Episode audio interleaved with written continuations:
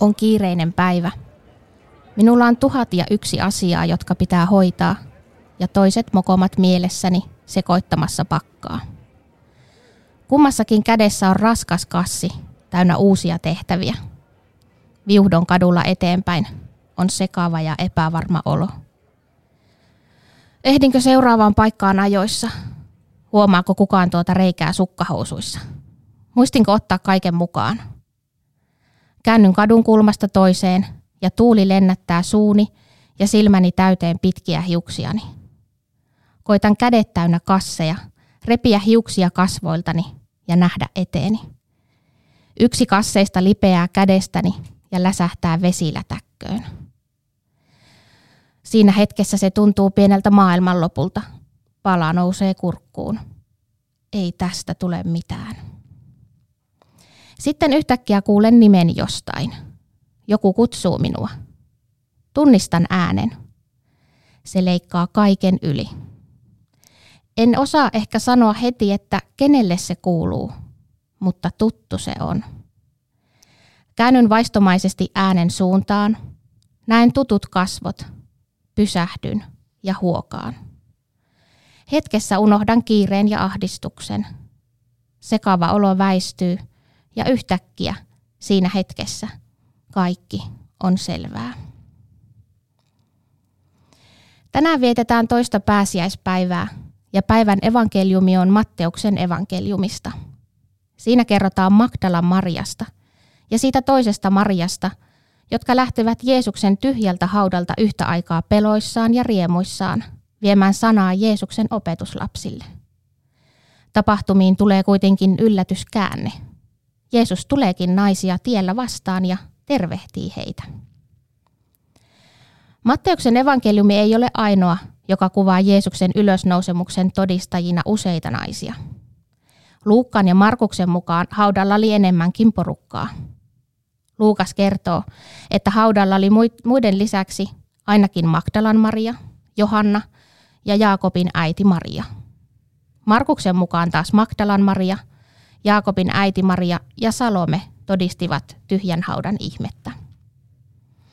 Johanneksen evankeliumi tekee tähän poikkeuksen. Se kertoo, kuinka ainoastaan Magdalan Maria tapasi Jeesuksen puutarhahaudalla ja sen, mitä kohtaamisen aikana tapahtui. Luenkin teille nyt Johanneksen evankeliumista luvusta 20, nuo jakeet 11-18, jotka valaisevat tapahtumia. Maria seisoi haudan ovella ja itki. Siinä itkiessään hän kurkisti hautaan ja näki, että siinä missä Jeesuksen ruumis oli ollut, istui kaksi valkopukuista enkeliä, toinen pääpuolessa ja toinen jalkopäässä. Enkelit sanoivat hänelle, mitä itket nainen? Hän vastasi, minun herrani on viety pois enkä tiedä minne hänet on pantu. Tämän sanottuaan hän kääntyi ja näki Jeesuksen seisovan takanaan, mutta ei tajunnut, että se oli Jeesus. Jeesus sanoi hänelle, mitä itket nainen? Ketä sinä etsit? Maria luuli Jeesusta puutarhuriksi ja sanoi, Herra, jos sinä olet vienyt hänet täältä, niin sano minne olet hänet pannut. Minä haen hänet pois.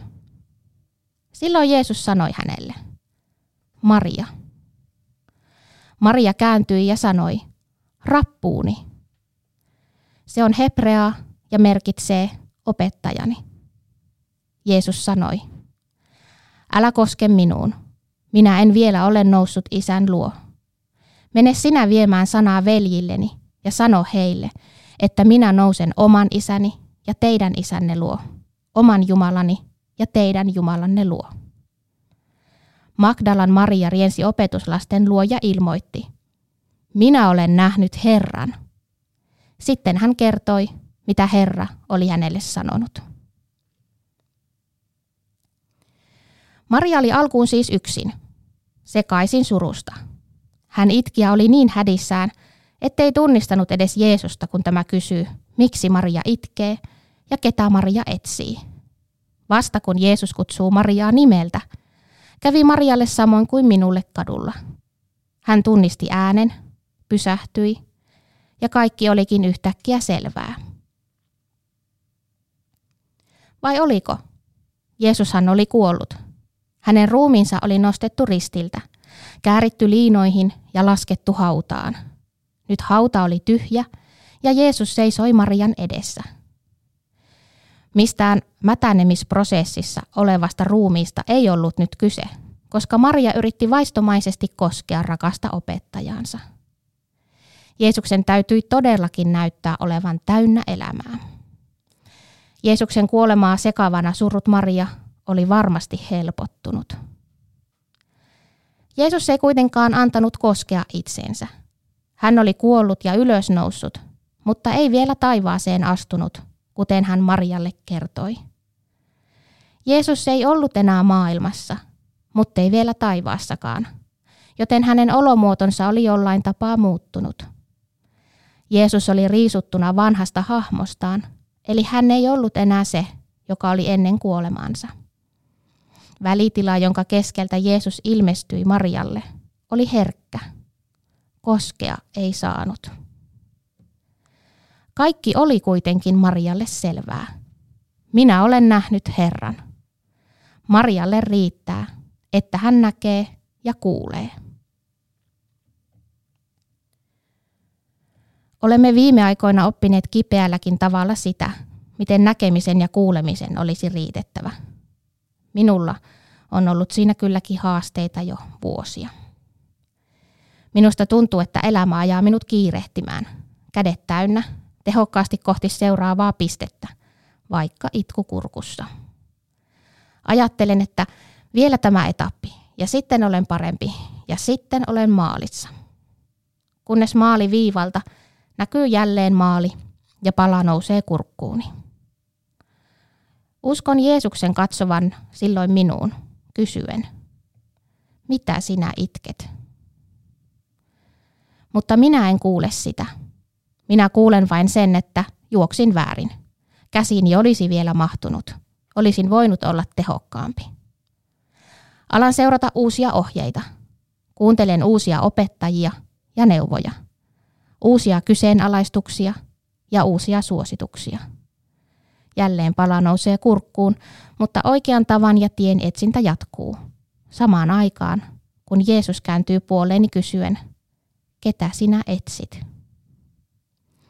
Onneksi Jeesus ymmärtää minua, pientä ihmistä niin kokonaisvaltaisesti, että hän on minut lunastanut ja nimeltä kutsunut. Ja kun tunnen kuinka minut, niin kuin sinutkin, nimeltä kutsutaan, niin kaikki selkenee rappuuni, ainoa oikea opettajani.